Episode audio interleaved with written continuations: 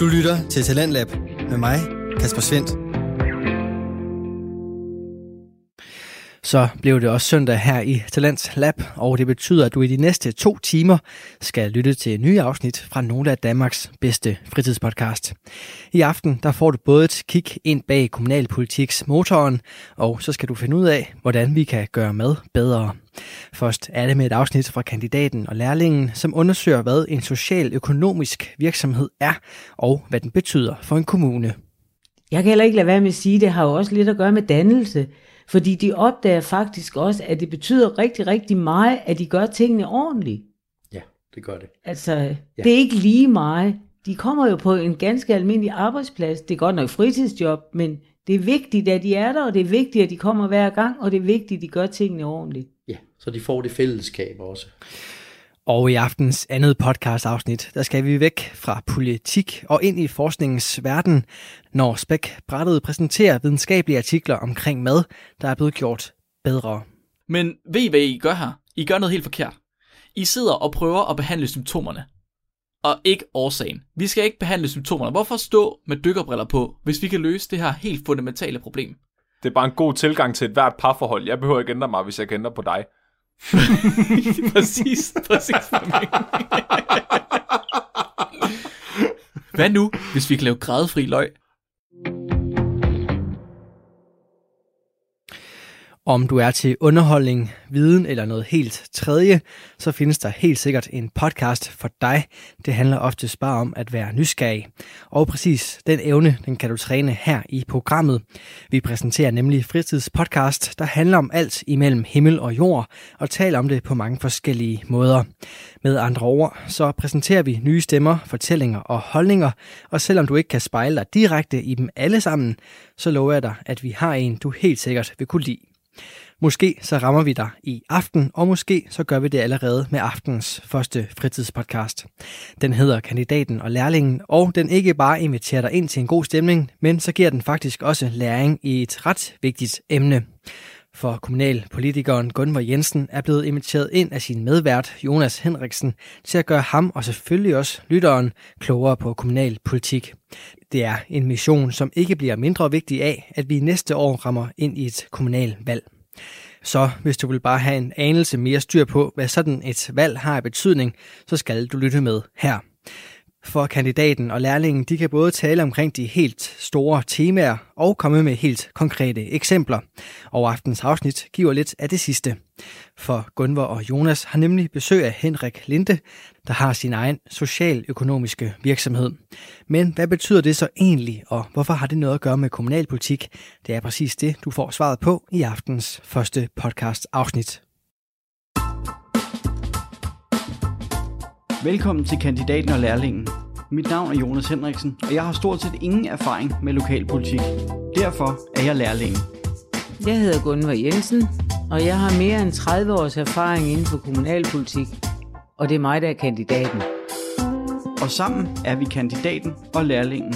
Gunvar skal forsøge at gøre mig, og forhåbentlig alle lytterne også, lidt klogere på kommunalpolitik.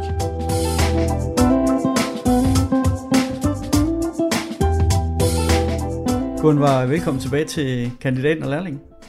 Tak skal du have, og også velkommen til dig, Jonas. Tak.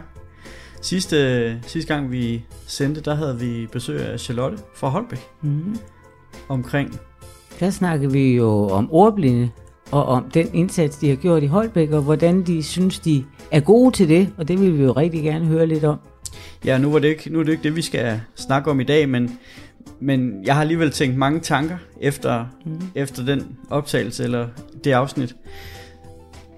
Og jeg synes, øh, det vi fik ud af det, det var, at det er virkelig et langt og sejt træk, der Det skal til. sige. Altså, de startede jo helt tilbage i 2007, eller mellem 2007 og 2011. Og er stadigvæk ikke helt i mål med det, så vidt jeg kunne forstå på Charlotte. Det er det ikke. Og efter at vi fik slukket mikrofonerne, der lavede vi faktisk også nogle aftaler med Charlotte om, at vi gerne vil arbejde sammen om det her, fordi selvom de er gode til det i Holbæk, så var det jo også helt tydeligt, at der var nogle ting, de ikke vidste noget om. Så vi bliver bare nødt til at samarbejde mange om det her, for at få løftet det mest muligt, for det er jo nødvendigt. Og det er jo også, jeg synes jo også, det er lidt derfor, vi sidder her. Altså det er jo, at, at vi skal jo helst kunne få nogle, øh, nogle gode professionelle folk ind, øh, eller politikere ind, som, som har, har nogle rigtig gode erfaringer, og som, som vi kan lære af, og som vores lyttere ude omkring i hele Danmark kan lære af. Ja, og jeg tror faktisk, du har ret, at øh, vi kan alle sammen lære af, at vi laver nye netværk. Så, øh, og det fik vi i hvert fald gjort sidste gang. Helt sikkert, men også sådan, så vi ikke sidder ude i kommunerne og hver eneste gang skal prøve at opfinde den dybe tallerken selv, men prøve at kigge på, hvad er der egentlig erfaringer i resten af landet? At, hvor, hvor gode er man til det? I, øh, altså, nu sidder du i Kalundborg Kommune. Hvor god er I til det? Til at kigge, kigge ud? Vi var i hvert fald enige med Charlotte om, at i det her tilfælde, der er det tilladt at stjæle alt, hvad man overhovedet kan. Ja, men hvad i, i andre sammenhæng, det, det er jo ikke kun folkeskole, du øh, har berøring med. Er man også, er man, er, er der noget formaliseret samarbejde, sådan tværkommunalt, at man, man kigger på, hvad hinanden gør i forskellige sammenhænge? Det er der lidt på det sociale område, og med psykiatrien, der forsøger vi at samarbejde med nogle andre kommuner, og der er også på det tekniske område, men ellers så kunne der være rigtig, rigtig meget mere. For nogle år siden, der lavede man erfagrupper i alverdens ting. Det kunne jeg måske godt tænke mig, at vi kunne finde et andet ord, men øh, begynde at samarbejde igen. Fordi der er ingen grund for at opfinde den dybe tallerken. Øh, vi kan lige så godt, som vi snakkede med Charlotte om, stjæle fra hinanden. I dag, der, øh, der skal vi jo snakke om noget helt andet. Det, er det jo skal et, vi. Det er et emne, du har foreslået. Vi skal snakke om social, social-økonomiske virksomheder. Det skal vi. Og jeg vil gerne fortælle, hvorfor vi skal det, men øh, det er jo ikke kun dig og mig, der sidder her og kigger hinanden i øjnene. Vi har jo faktisk også en gæst. Skal vi ikke invitere, eller skal vi ikke uh, få tak velkommen til ham først? Jo, endelig. Godt. Jamen, velkommen til, Henrik. Jo, tak. Du er, er en socialøkonomisk virksomhed og kommer fra IT-bilen, som er din virksomhed. Men prøv lige at fortælle lidt selv, så skal jeg fortælle, hvorfor, at vi, har, øh, hvorfor vi har bestemt os for, at vi skal snakke med dig i dag. Okay. Jamen, IT-bilen er en socialøkonomisk virksomhed, som jeg fandt på øh, at oprette, øh, fordi jeg selv har været igennem et sygdomsforløb efter en arbejdsskade på mit, på mit job. Og øh, når man har igennem sådan et sygdomsforløb og øh, oplever de kampe, man er igennem, det kan både være i sundhedsvæsenet og, og jobcenter sige, og kommer man nu tilbage på arbejdsmarkedet igen. Og hvis man er så syg, jamen så føler man jo stille og roligt, at man ikke er noget værd længere. Øhm, så efter tredje operation i, i ryggen, der lå jeg og tænkte, øh, jeg vil gerne skabe en virksomhed, som kan øh, hjælpe og, og, og ansætte folk på kanten af arbejdsmarkedet. Og, øh, og det er sådan set lige meget, hvilke lidelser det nu er, øh, så længe der er øh, en, en evne, øh, man kan bruge. Øh, og vi skal kunne øh, udvikle det og kunne sælge det, som, som borgeren øh, øh, kan. Det vil vi rigtig gerne høre lidt mere om. Men øh, Jonas, kunne du ikke tænke dig at vide, hvorfor at jeg pludselig kan sige socialøkonomiske virksomheder? Jo, jeg vil da gerne høre, hvorfor det er kommet på din radar. Ja, fordi det vidste jeg faktisk heller ikke spor om, da jeg sagde ordet første gang. Det er jo sådan, at øh, jeg er formand for Handicaprådet, og øh, der, der blev vi jo klar over for en, ja det er mange år siden efterhånden, 5-6 år siden, at vi havde rigtig mange, som øh, var på kanten af arbejdsmarkedet af den ene eller den anden årsag. De havde faktisk også et andet problem. De, havde sådan, en, de fik en kontanthjælp, og når man er under 30, så er den altså ikke ret stor, den kontanthjælp. Så de havde jo faktisk ikke noget arbejde, de har faktisk heller ikke noget sted at bo. Altså var de henvist til at bo hjemme hos mor og far i mange år endnu. Og så tænkte vi, hvordan øh, får vi dem hjulpet til at få nogle flere penge? Og så var der en af os, der sagde socialøkonomiske virksomheder. Og så sagde alle, ja. Og så sagde vi til hinanden, hvad er det egentlig for noget? For det vidste vi intet om. Ved du noget om det? Nej, altså vi har jo, jeg kender jo et par af de virksomheder, som, som brander sig selv her i vores kommune med at være socialøkonomiske virksomheder, som, som hjælper, hjælper mennesker på kanten af arbejdsmarkedet, men ellers øh, sådan helt grundlæggende ved jeg ikke, hvad en socialøkonomisk virksomhed er. Nej, og dengang var der slet ikke nogen, der brændte sig for at være socialøkonomiske virksomheder i Kalundborg, så øh, vi var nødt til at undersøge det her, og vi blev jo forskrækket mange gange og tænkte, det kan vi slet ikke finde ud af det her. Men øh, dem, der arbejdede med det her, det var jo nogle af de mennesker, som normalt er gode til at arbejde sammen, og som kan lide hinanden, så øh, det viste sig jo, at vi rent faktisk havde en fra Jobcenteret, vi havde en fra Handicaprådet, vi havde en fra fra Erhvervsrådet, og vi havde faktisk også en fra specialskolen. Og vi drog så til København til øh, kooperationen på et tidspunkt og sagde til dem, kan I fortælle os, hvad det er? Så er nødt til at fortælle, hvad, hvad er kooperationen? Ja, Korruptionen. Det, det er jo øh, dem, som... Øh, det er for eksempel brugsforeningen, og det er sådan nogle ting. Så øh, de fortalte os lidt om, at vi skulle være klar over, at der faktisk havde været socialøkonomiske virksomheder meget, meget længere tid, end hvor man har sagt de ord. For andelsbevægelsen for mange, mange år siden, og også da brugsforeningerne blev startet, der var det faktisk socialøkonomiske virksomheder. Så tænkte vi lidt, ah, så kan det godt være, vi kan. Og da de kunne se, at vi havde fået blink i øjnene tilbage, så sagde de, jamen Roskilde Festivalen er faktisk også en socialøkonomisk virksomhed.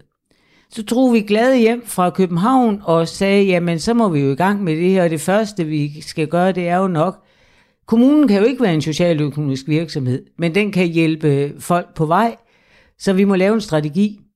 Det gjorde vi, og det var også svært, fordi at vi ikke vidste noget om det, det gjorde de andre politikere heller ikke. Men vi fik da vedtaget en strategi, og vi arbejdede uden penge et par år, og nu er det lykkedes os at få ansat en konsulent. Så nu er vi da på vej. Nu er den konsulent ansat til at hjælpe folk med at blive socialøkonomisk. Men det, der er det sjove i det her, det er, at mens vi rev os i håret og ikke forstod overhovedet, hvad det var, vi havde med at gøre, og hvor vi lavede strategi, og hvor vi overbeviste, og hvor vi gjorde, hvad ved jeg, så var der jo sket det forunderlige, at Henrik, som er her i dag, han havde jo rent faktisk, mens vi massede med alt det her, så han rent faktisk lavet en socialøkonomisk virksomhed. Og jeg synes, det var rigtig sjovt, fordi jeg har jo faktisk kendt dig dengang, hvor du havde et problem med en arbejdsskade. Ja. Ja. Og du har fået lavet en socialøkonomisk virksomhed nu. Du behøver jo ikke selv at være øh, på kanten af arbejdsmarkedet, men det er du jo. Mm, ja. Henrik, kan du ikke prøve at fortælle lidt om, hvor- hvordan startede det helt for dig? Jeg kan godt forstå, at du, du lå derhjemme og tænkte, det er også irriterende, at jeg ligger her. Øh, og, jeg, og der må være mange som mig, som, som, som har svært ved at, at komme ud og tjene deres egen penge. Øh, hvordan kom du lige i tanke om, om IT-bilen og, og gå den vej? Mm, både fordi jeg har arbejdet inden for IT-branchen, men også fordi jeg arbejder inden for socialområdet. Øh, psykiatrien og Social Arbejdsmarkedscenter. Øh, og har set øh, nogle ting der. Og så tror jeg bare, det at jeg lå der og gennemlevede øh, det her sygdomsforløb endnu en gang øh, i mit liv. Så tænkte jeg, øh, hvad er det, der gør dig lykkelig? Øh, og glad? Hvad er de vigtigste ting? Jamen det er at føle, at man er der, øh, og man øh, stadig kan give tilbage, eller man kan give til andre, øh, og føle, at man er noget værd, selvom man, man har et handicap. Og øh, jamen så lå jeg ud fra de tanker, grundting, øh, jamen så, så kreerede jeg så øh, mit øh, billede ind i hovedet af, hvordan det skulle være. Min vision. Øh, og så begyndte jeg langsomt, øh, da jeg var kommet på benene efter øh, den her operation og groet sammen, jamen så begyndte jeg langsomt at forme det. Øhm, og, og, øh, og også at økonomien skal jo passe sammen og så videre, men stille og roligt at bygge det op. Og så har jeg jo mødt nogle rigtig gode mennesker undervejs, øh, som også har været åben over for, for at gøre det her, øh, og, og, og være behjælpelige. Øh, og så jeg har øh, jo, øh, for eksempel skolerne servicerer vi, øh, de kommunale skoler i området og så videre, og en del, øh, hvad hedder det, erhverv også, øh, mindre virksomheder og børnehaver og sådan noget, som støtter op omkring øh, det her projekt.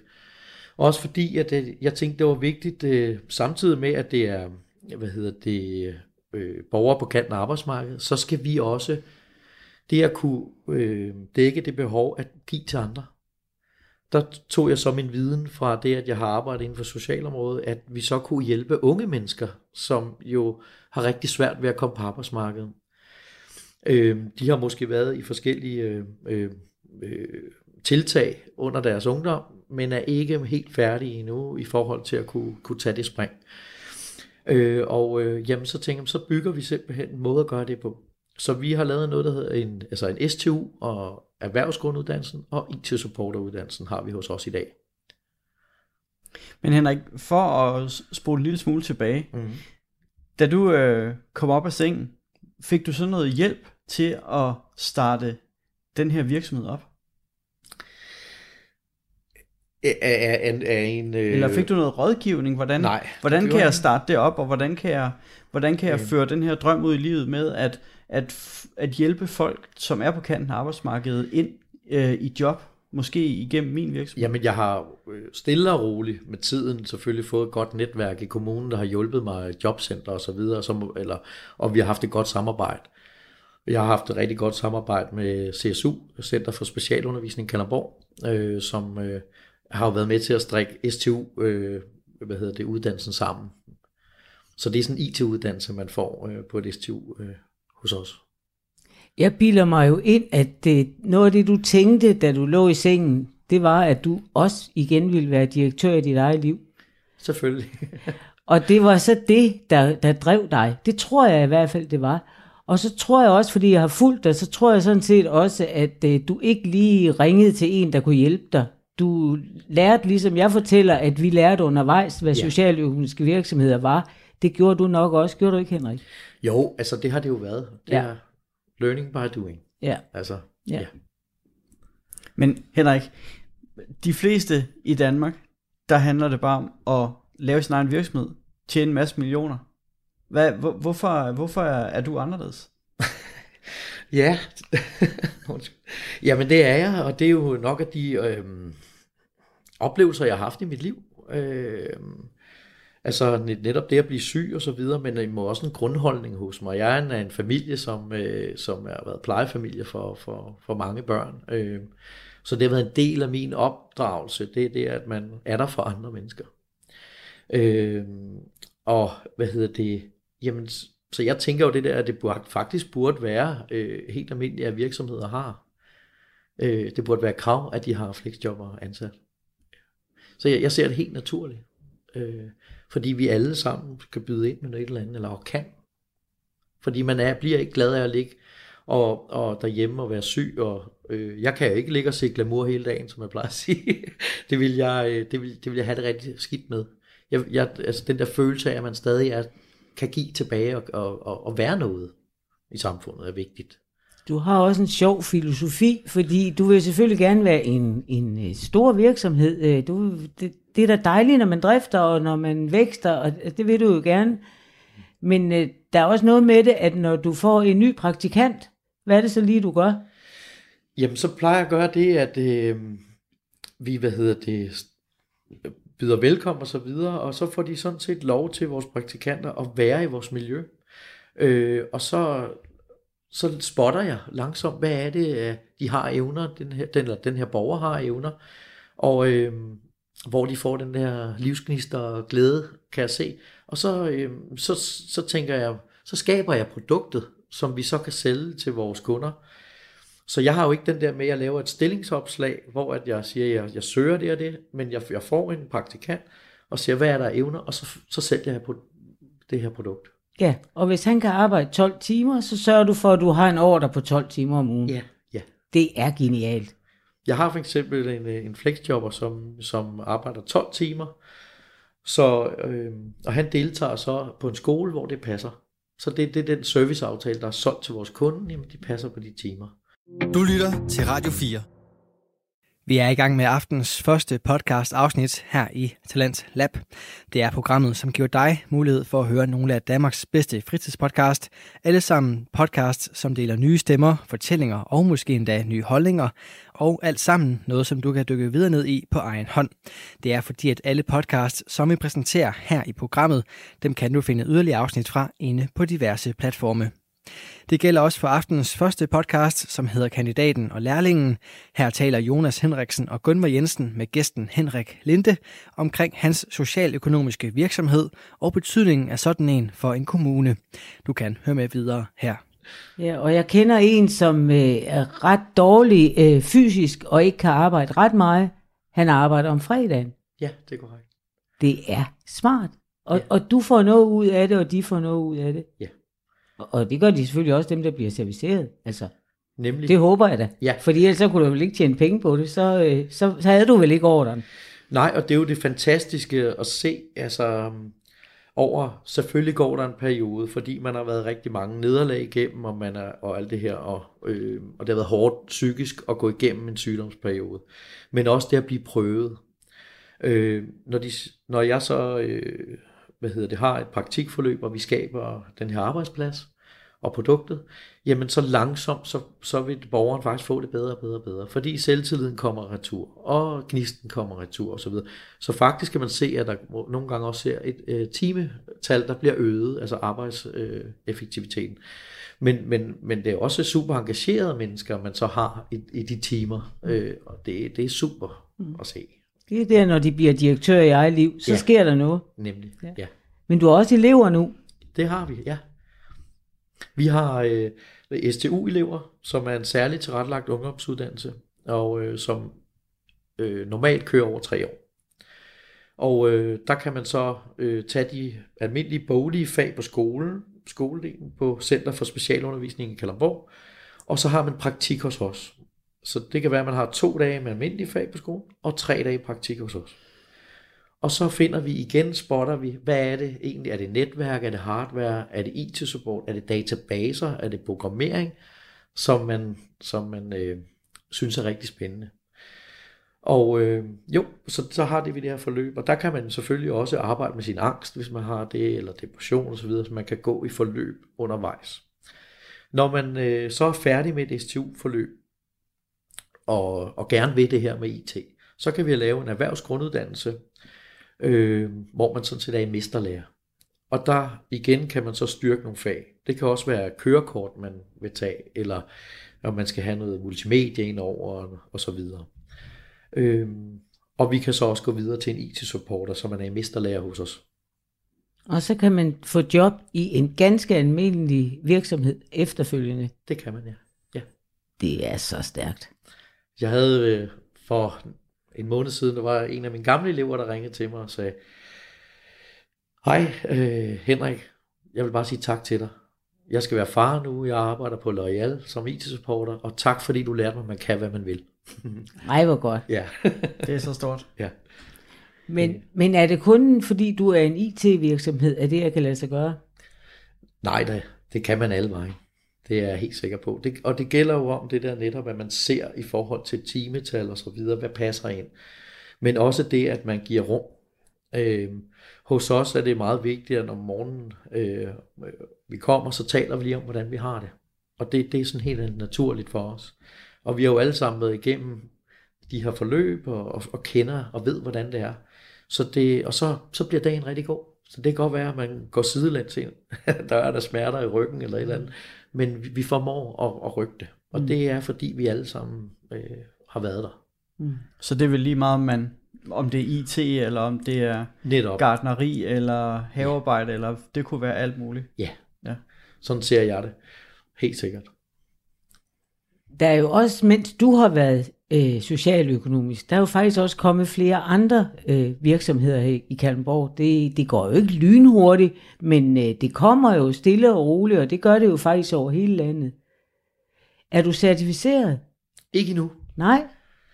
Øhm, men vi kører og driver virksomheden fuldstændig socialøkonomisk. Øh, men øh, vi, jeg er i gang med at lave en video sammen med socialøkonomiske virksomhedskonsulent i Kalundborg Kommune, hvor at vi øh, så gennemgår de her, hvad hedder det, den vej, man nu skal gå for at få certificeringen, og så andre ligesom kan se, hvordan man gør. Øh, så, så det er sådan bare et spørgsmål om tid, så, så er stemplet der. Og det er blevet lettere, fordi du har nogen til at hjælpe dig med at lave det nu? Helt sikkert. Ja. Det, er, det er super godt at have fået en sparring. Ja, okay. Ja. Det er jo også øh, vigtigt, at så mange får det der stempel som muligt, fordi det gør det jo muligt, at man kan søge på socialøkonomiske virksomheder, når man har brug for at, at, få, ja, at købe stemmerplanter, eller købe karklud, eller få serviceret sin uh, øh, IT. Altså man kan ikke søge på det, hvis ikke man har det stempel. Nej, det er rigtigt. Men i Kommune har man jo lavet en hjemmeside, som, øh, hvor man kan gå ind og, og finde de socialøkonomiske virksomheder, eller socialt øh, venlige virksomheder, der er i kommunen. Øh, så der er en samling der. Altså det, det, det er, det er og for, rigtig godt. Og for dem, der lytter derude, så hedder den socialøkonomikalundborg.dk Yes. Og der kan man også finde dig. Det kan man nemlig. Ja. Sådan. Ja. Ja, fordi vi har jo faktisk også udvidet det en smule. Altså, vi kalder det jo også øh, socialt venlige virksomheder, fordi der er jo faktisk også nogle kommersielle virksomheder, som arbejder rigtig meget i retning af det, du gør, Men de er bare ikke, og vil aldrig nogensinde være en socialøkonomisk virksomhed. Men så er de venlige. Ja. Og det, er, det duer også, fordi de gør også nogle af de samme ting som dig. Ja, ja. Og så har vi jo også, øh, altså i Kalderborg har vi lavet et socialøkonomisk hus, hvor vi er flere samlet, øh, hvor vi udveksler idéer og så videre. Ja. Ja, Og lige for nylig en butik. ja thumbs up, Ja, som vi så har lavet et samarbejde med, hvor at, øh, øh, hvad hedder det, kunder kan komme og købe socialøkonomiske varer.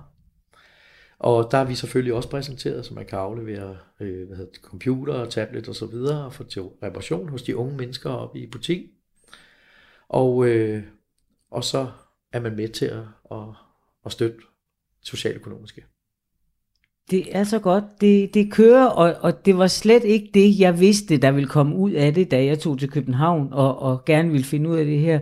Men jeg synes, det er så godt, fordi der er rigtig, rigtig mange af de der unge mennesker og andre, som øh, ikke kan være på det ordinære arbejdsmarked, som nu får en chance.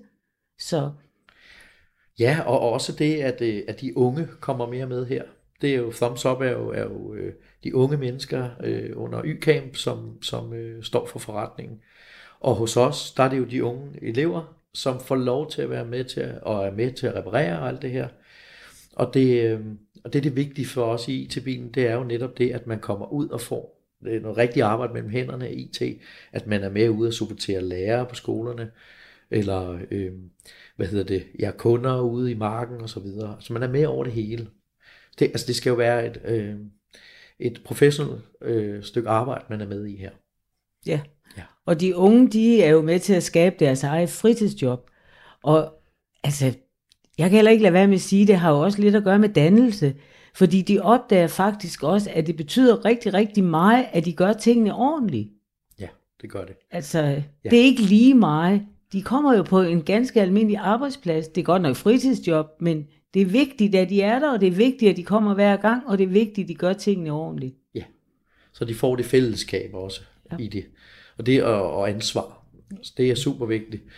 Jeg, det er jo så Y-camp og, og Thumbs Up, du, du taler om her omkring øh, Ja. ja. fritidsjobbene her. Ja, ja. Øh, hvor i IT-bilen, der er det jo så en, en voksen lærling eller, ja. eller vores uddannelse. Ja. Men igen, når man det så er en, et rigtigt produkt, vi, vi skal skabe, mm. jamen så er det jo rigtig, rigtig vigtigt med kvalitet. Ja. Og det er rigtig godt for dem at, at lære. Ja. Det er det. Gunvar, nu har jeg, øh, jeg har jo også en, en virksomhed selv, øh, og jeg har også taget en, en, øh, en pige ind i noget jobprøvning, som, som er lidt på kanten af arbejdsmarkedet.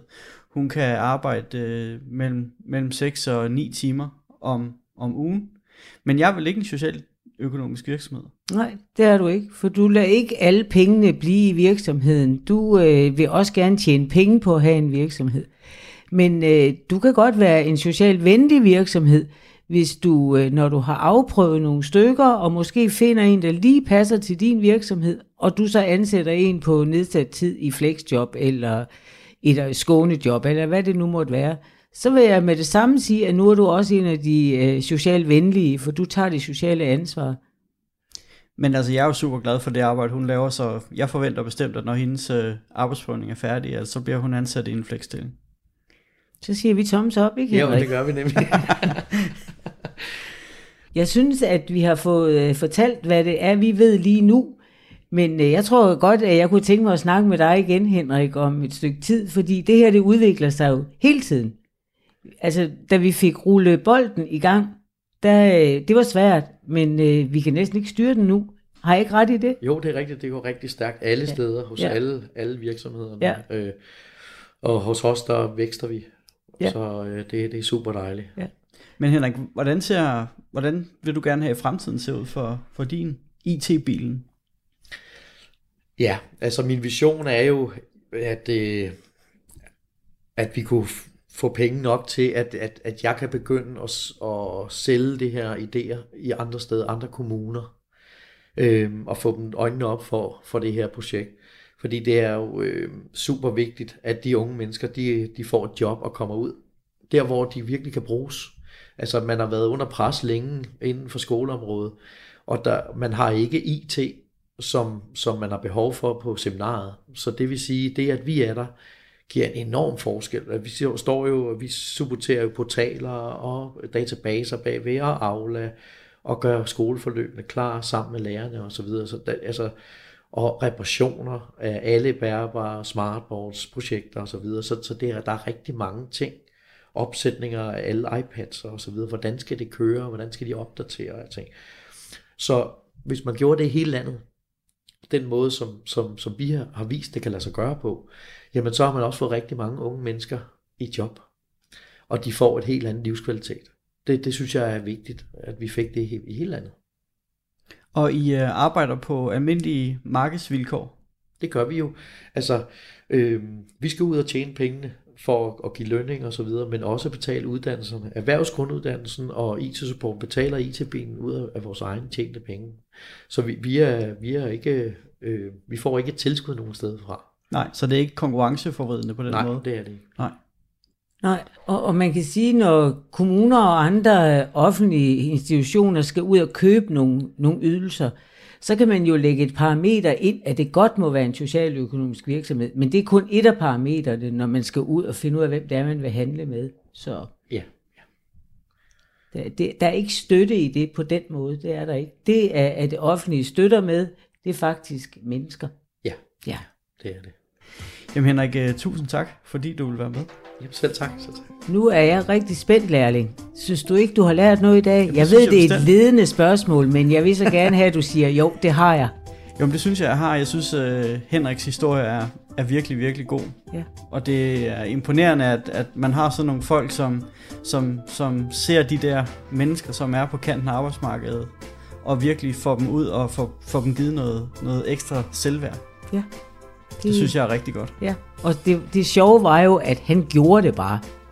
Så jeg vil også gerne sige tak, fordi du har været her, Henrik. Det har været inspirerende og fornøjeligt, og det er det altid. Så tak for det. Selv tak.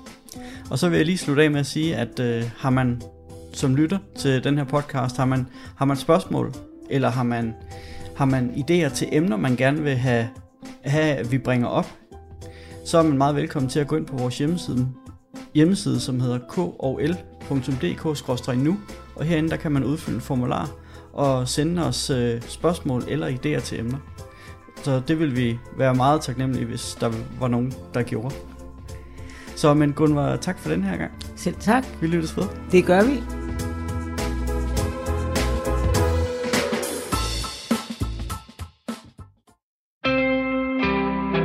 Du lytter til Talentlab med mig, Kasper Svendt.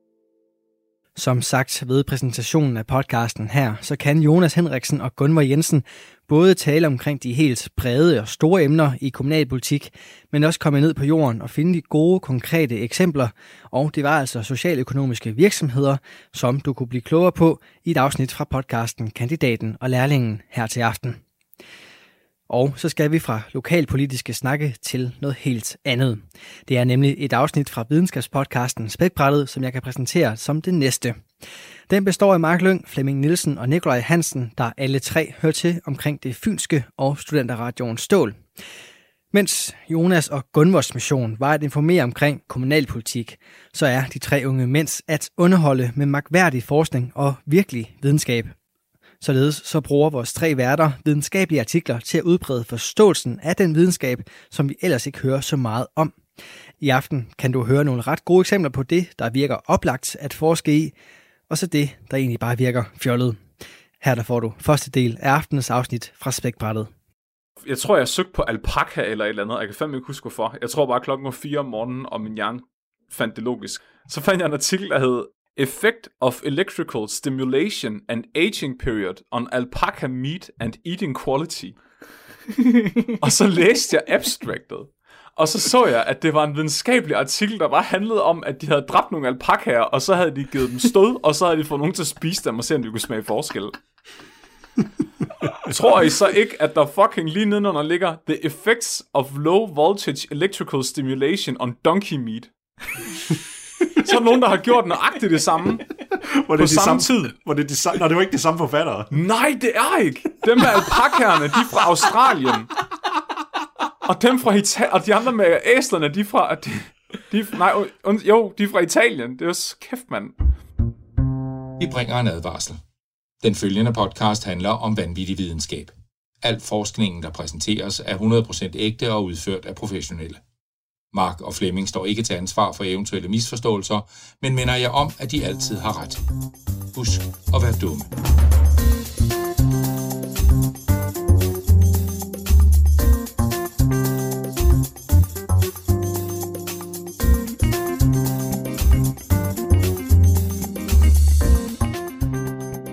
Hej og velkommen til Spækbrættet. Din bro til vanvittig videnskab. Jeg græder ikke. Jeg har bare fået noget i øjet. Mark Lyng. Jeg er jeres genmodificerede menneske, Nikolaj. Jeg har fået nachos til aftensmad. Okay, Okay, hvad? du, du, vil bare, du vil bare dele den information. Ja, det er smart. Det er sgu da meget det, lækkert. var, det er rart at være voksen. Så, Hvad hedder du? hvad? Hvad hedder du? Nå, altså nachos. Hedder du Nachos? Ja, i dag gør jeg. Hej, og vel- hej og velkommen til Nachos. Inden vi går i gang, så har jeg lige noget, jeg er nødt til at gøre. Åh, Åh, det var rart. Det var rart. Der er nogen, der har været, der har været her med øl til mig. Med Odense Albani. Albani Odense. Noget, vi kan drikke dem alle sammen. Nej, der var stadig nogen på altanen. Det er jeg rigtig glad for. Tusind tak for det, dreng. pis. Det var simpelthen pænt af jer. De skal jo stå der til Så næste gang, vi alle dem, der kommer. også har en øl derude. Hvad for noget? De skal stå der til næste gang, vi kommer. Er ligesom at få en ulv til at vogte for. Hej og velkommen til alle sammen. Til dagens afsnit, der skal vi snakke om, om vi kan gøre mad rarere. Der er mange ting ved mad og ved fødevarer, som vi kan forbedre. Vi kan lave varianter, der giver et større udbytte. Vi kan ændre på smagsprofilen, så de smager bedre. Men det er alt sammen lige meget. Det er jo det er sådan nogle, hvad skal man kalde det, vigtige problemstillinger.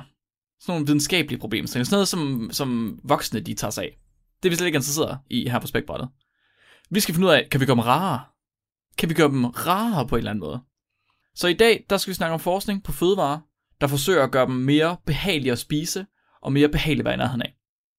Inden jeg lige spørger jer om, hvad vi skal snakke om, så kommer vi højst sandsynligt til at snakke lidt om GMO i dag. Har jeg ikke ret i det? Jo. Ja, jeg gør ikke. Så Jeg jeg kommer skal fandme lige- ikke til at snakke med GMO. Det er alt for avanceret til mig. Du kommer til at snakke med os om GMO, Flemming. Okay. Men så jeg tænker, vi skal lige have på det rene for til at starte med. Hvad er spækbrættets holdning til GMO? Ej, det er meget farligt. Det er ligesom atomkraft. Det kommer til at ødelægge verden. Uh, jeg, Det var, det var, jeg går ind for det, i hvert fald. ja, det er jeg glad for at høre. Og Flemming, du er meget imod.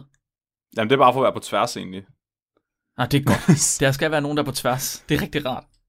Men er vi, ikke- er vi ikke enige om spækbrættet? Der siger vi GMO, ja tak. Ja. Ja, så vi kører både atomkraft, ja tak, og GMO, ja tak. Det får en, uh, en høne seal of approval. Oh, shit, Ja. ja. mand. Det er fandme... det er next level. Next level. Godt.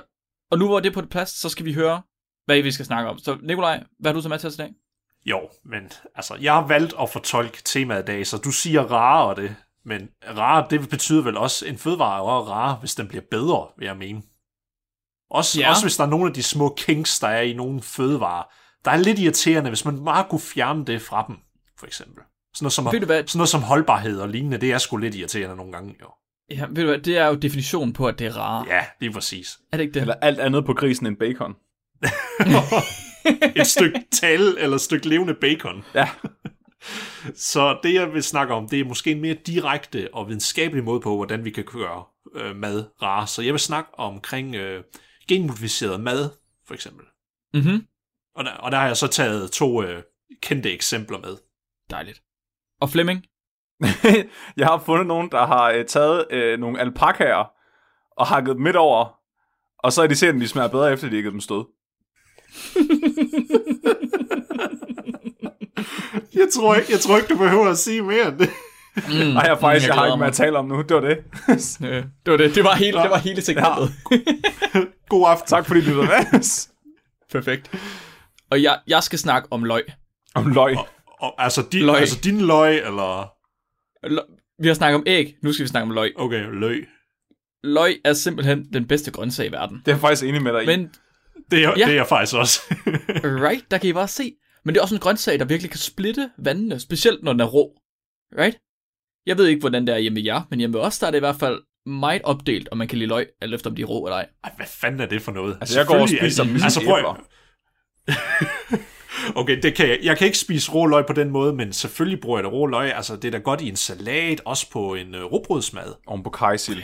Altså, hvis du skal have en... Jeg vil faktisk hellere undvære skyen på en dyrlæns natmad, end jeg vil undvære løgn.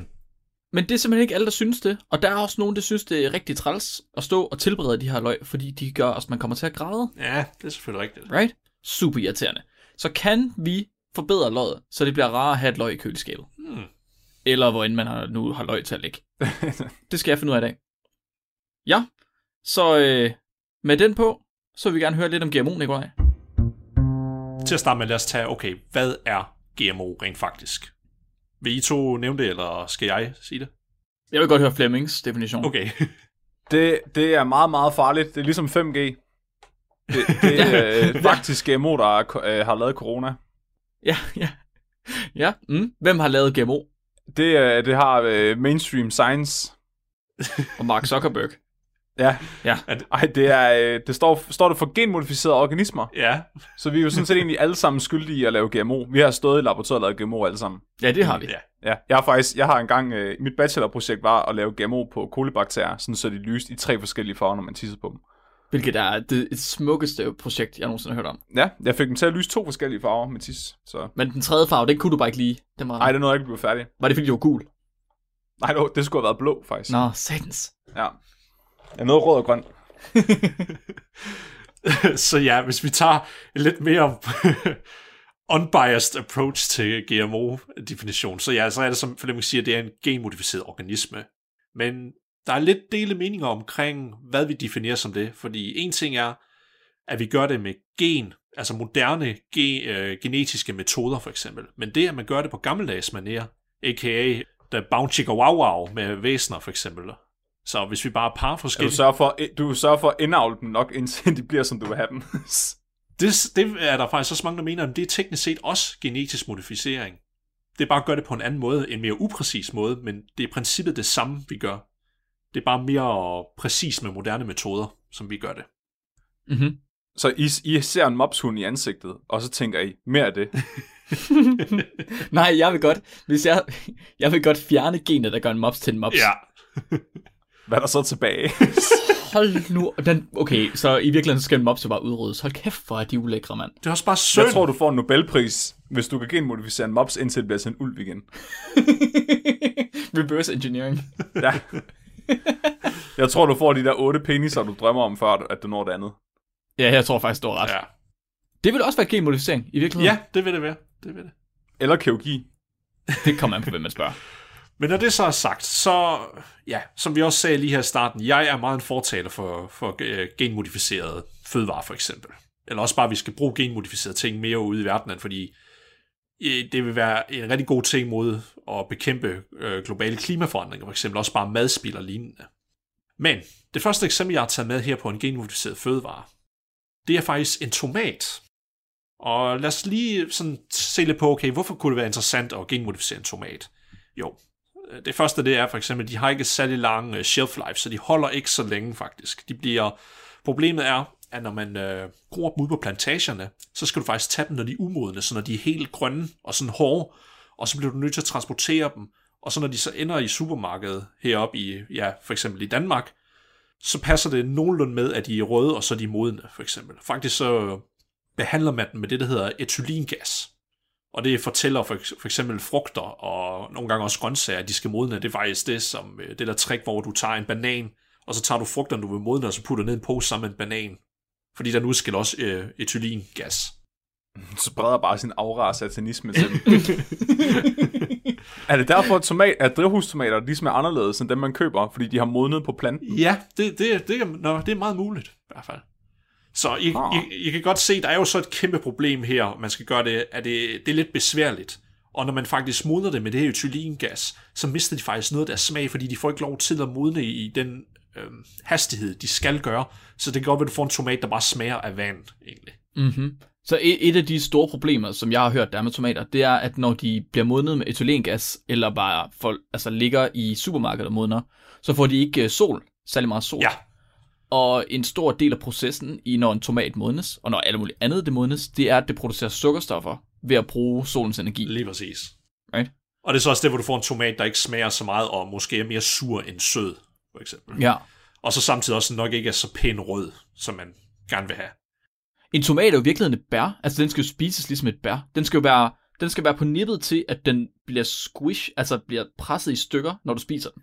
Ja, men problemet er, at man vil også samtidig have, at den må ikke være for slasket, for det bliver den også med modningsprocessen. Så når du transporterer den, så er der måske chance for, at den også kan sådan få mærker eller bruises på sig. Ja, klart. Altså, jeg tænker, hvis du tager den af planten. Altså, hvis du tager den af planten, så skal det være ligesom det perfekte jordbær. Ja, Det perfekte jordbær, er jo- det, den er jo næsten overmoden, når den er moden. ja. Altså, du fortæller mig, at tomater er et bær. Ja. Så, så juridisk set, så findes tomatsuppe ikke. Det er bare virkelig, virkelig tynd syltetøj, uden sukker i. Det er en smoothie. Tomatmarmelade. Hvor så, prøv at høre, vi skal have jordbærsuppe til aftensmad. Det kan man ikke. Der er ikke nogen, der tager jordbær, putter vand i og koger det, og så kalder det suppe. Er det ikke rødgrød med fløde? Nej, der putter du sukker i. Det er vigtigt. Nå, okay, det er vigtigt, det kan jeg godt se. Det kan du også gøre i tomatsuppe. Du skal da ikke putte vand i. Putter ikke vand i rød. Nej, nu stopper I. Nå, men, men som sagt, så er der en del problemer, i hvert fald logistisk set, og også bare agrikulturelt set med, med tomater, som man godt kunne forbedre. Og det bringer os så til det første produkt, jeg har med her, som der hedder Flavor Saver tomaten. Og, hvordan, og det staves F-L-A-V-R-S-A-V-R. Åh, oh, det er moderne. Men, ja. Der er ikke noget sæt et eller andet sted? Nej, nej, nej, det er Flavor, flavor Saver. Okay, okay, du kunne godt lige have haft et sæt ind et eller andet sted. det, det, Det er så et tretal i stedet for ed. Ja, Ja. ja, ja, ja, det, ja, ja. det er ikke hip nok for os.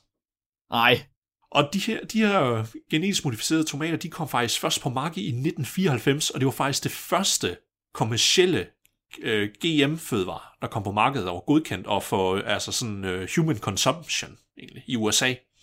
Og det blev udviklet af et firma, der hed Calgene. Og det, som der så er specielt ved det her Flavor Saver, det er, at de har modificeret det sådan, så er modningsprocessen er forsinket rigtig meget i tomaten. Sådan så vi kommer over med det her problem, at når du skal transportere den og ligne den, så heller ikke bliver helt øh, slasket, selvom den bliver modnet tomaten. Og det er jo egentlig en meget sådan fantastisk idé egentlig. Det er det eneste, de har lavet videre ved den. Ellers så er der ikke noget andet, de har gjort. hvad, hvad betyder det? Betyder det, at det tager længere tid for den at modne, eller betyder det, at den modner senere? Uh, det tager længere tid for den om at modne, fordi det, de har okay. Gjort ved den, det er, at de har gået ind og uh, for eksempel, når et gen det bliver tændt, så producerer det det, der hedder et mRNA. Og det er så et molekyl, som der så senere bliver oversat til at skal blive proteiner inde i, inde i uh, for eksempel inde i tomaten, og så lave en vigtig funktion, for eksempel. Så det, de har gjort, det er, at de har indsat et gen, som så går ind og så stopper produktionen af et enzym, der hedder beta-polygalactoronase. Og det enzym, det nedbryder så pektinen, og det er sådan et, et øh, molekyl, så holder strukturen i den, og det er så det, der gør, at de bliver helt slasket, når de bliver modne.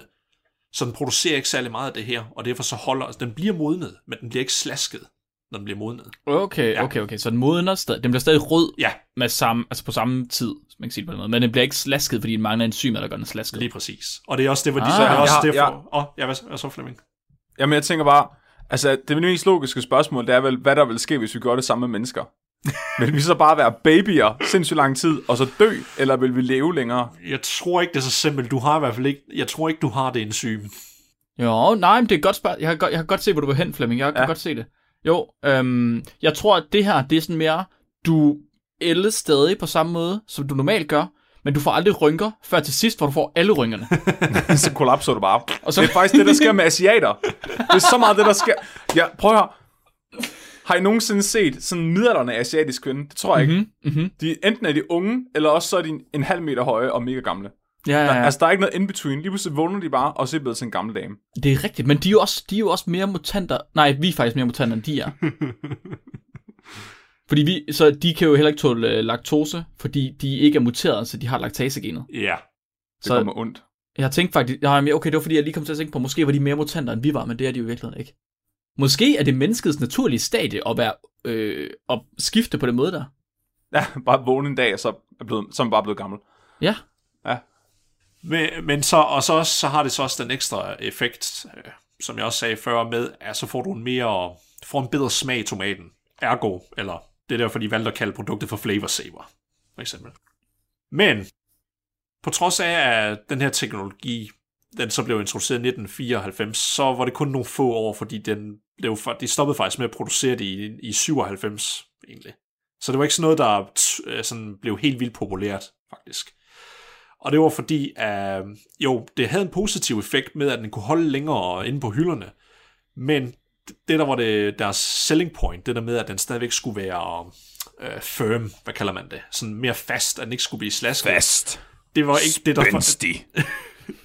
det var ikke det, der skete faktisk overhovedet. Nå. Så det var kun halvdelen af det, som de havde tænkt sig, at der faktisk skete. Og, og, og de, så de fik, heller ikke, de fik heller ikke solgt så mange af de her øh, flavor saver tomater. Så de blev nødt til at stoppe produktionen, det er 97. Så de var grønne og slatne.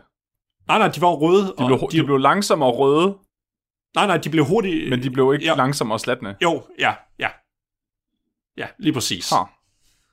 Men de til gengæld smagte de bedre. Det var nok det, bonusen. Men ja, de stoppede så, og det gik faktisk rimelig dårligt for firmaet. Og der er mange, de mener det, fordi at de gik ind på et helt nyt marked, de ikke havde forstand på overhovedet, det her firma. Så det endte faktisk med, at de blev opkøbt af nok den, en af de største farmaceutgiganter, Monsanto. Det er i 97. Mm-hmm. Så der, der er ikke så meget mere at høre på dem. Der, der blev lavet lidt nogle bedre varianter, men nej, der var ikke så meget mere. Men, men jeg synes egentlig, konceptet var det rigtig godt. Det skulle bare være udført lidt bedre måske. Mm-hmm. Men ja, det var et eksempel på øh, den første sådan kommercielle øh, ge- ja, genmodificerede fødevare. Det andet eksempel, jeg så tager med, det er en, hvor det er, jeg synes, det er så tragisk, må jeg ærligt indrømme, hvorfor det her det ikke er blevet bedre. Og det er det, der hedder gyldne ris. Har I nogensinde hørt om det? Nej. Nej. Nå, okay. Så det her projekt, det blev først introduceret i 1999, hvor der var to øh, professorer, en der hedder Ingo Hodrikus og Peter Beyer, og de øh, foreslog så et projekt til det, der hedder Rockefeller-fonden, om at de skulle lave nogle, øh, øh, gene, ja, de skulle genetisk manipulere nogle ris, for at de ligesom kunne hjælpe med, øh, med øh, hvad hedder det nu, malnutrition, hvad er nu det ord for det? Øh, fejlen er. Ja, med fejlernæring egentlig. Og mere specifikt, så var det fejlernæring af vitamin A, for eksempel. Fordi vitamin A-mangel, det er faktisk et kæmpe problem. Det, det, var, øh, det var jeg slet ikke klar over. Altså her i Vesten, der er det intet problem overhovedet. Vi får vores vitamin A, hvad vi skal have. Så det er selv, hvis du ikke spiser gulerødder, så skal du nok få det. Hvad får man det igennem, udover gulerødder så? Altså bare igennem grøntsager generelt, eller? Ja, det mener jeg. Spinat er også rig på det, for eksempel. Altså alle mulige okay, former for okay. grøntsager. Uh, men, men faktisk så er det et kæmpe problem i Sydøstasien. Der er estimeret, at det faktisk er en kvart million børn, der bliver blinde af vitamin A-mangel hvert år. Ja. En kvart million. Damn. Faktisk så, og ikke bare, så kan vitamin A-mangel altså resultere i, at du går blind. Det kan også resultere i, at du øh, får sådan diarré og sådan øh, luftvejssygdomme. Og du faktisk bliver mere modtagelig over for mæslinger i din barndom. Og der er det så estimeret, at omkring 124 millioner børn, de er, altså de er fejlernæret med vitamin A, og cirka 1 million til 2 millioner af dem, de dør af den her fejlernæring også. What Wow. the fuck? Hvorfor? Fordi de bare spiser ris, eller hvad? Ja, de, de, får ikke, de har ikke en kost, hvor der er rig på vitamin A overhovedet. What? Og derfor så, tæ- så tænkte de to professorer her, okay, hvad er den fødevare, som de alle spiser i Asien, mere specifikt i Sydøstasien? Det er ris. Vil det ikke være nemt, hvis vi kunne bare genmanipulere ris til, at det lavede vitamin A i sig? Det, Problemløst. Det er sygt racistisk. Van, vanvittigt racistisk. Det må Men man derfor ikke er længere. det ikke, det er stadigvæk rigtigt, Mark. Sådan noget forskning må man ikke lave længere. Det er ikke i orden. Det er ikke okay. Det er jo et kæmpe problem, at alle børnene på Nike-fabrikkerne bliver blinde. Ja. De skal jo lave vores sko. Det er da lige altså. meget. De kan da bare mærke med fingrene, hvor de skal stikke nålen hen. Mark, jeg vil sørge, jeg vil have, at min, min iPhone, den er perfekt, når den bliver produceret. Nej, men, men, men spøj, til, spøj til side, så, så er det, det, det er en elegant løsning til et kæmpe problem, vil jeg mene. Og de gik så for med at gå i gang med at producere det her. Og, og det bringer mig så til den artikel, jeg har med omkring det. Den hedder Engineering the Provitamin A Beta-Carotene Biosynthetic Pathway into Carotenoid-Free Rice Endosperm. Og den er publiceret i Science i øh, 14. januar 2000. Så et år efter de kom til den her Rockefeller Foundation, der havde de publiceret det, og der havde de det klar. Wow, det er sygt hurtigt. Ja. Oh my god, så var risene bare klar til at blive lavet og blive spist. Yes. Men, Var det asiater, der lavede det studie? Flemming! Stop. Hvad? Stop. vil, vil, vil du have, at jeg skal læse, hvem først står for er, Flemming? Ah, ja. come on. Zudon Ye. så ja, det, Ja, det er en Sådan, kineser. ja. Det er en Det kineser. han. Det er en kineser. Uh, der, er to, der er to kinesiske forfattere, kan jeg se fra artiklen. Og Shin, Kæft, man, det kunne vi godt lære noget af, altså. Ja, det er faktisk rigtigt. Ja. Radio 4 taler med Danmark. Vi fortsætter i næste time af Talents Lab med denne episode fra podcasten Spækbrættet, hvor du altså bliver præsenteret for magværdig forskning og vildt videnskab omkring bedre mad. Men først, der skal du her have dagens sidste nyhedsoverblik.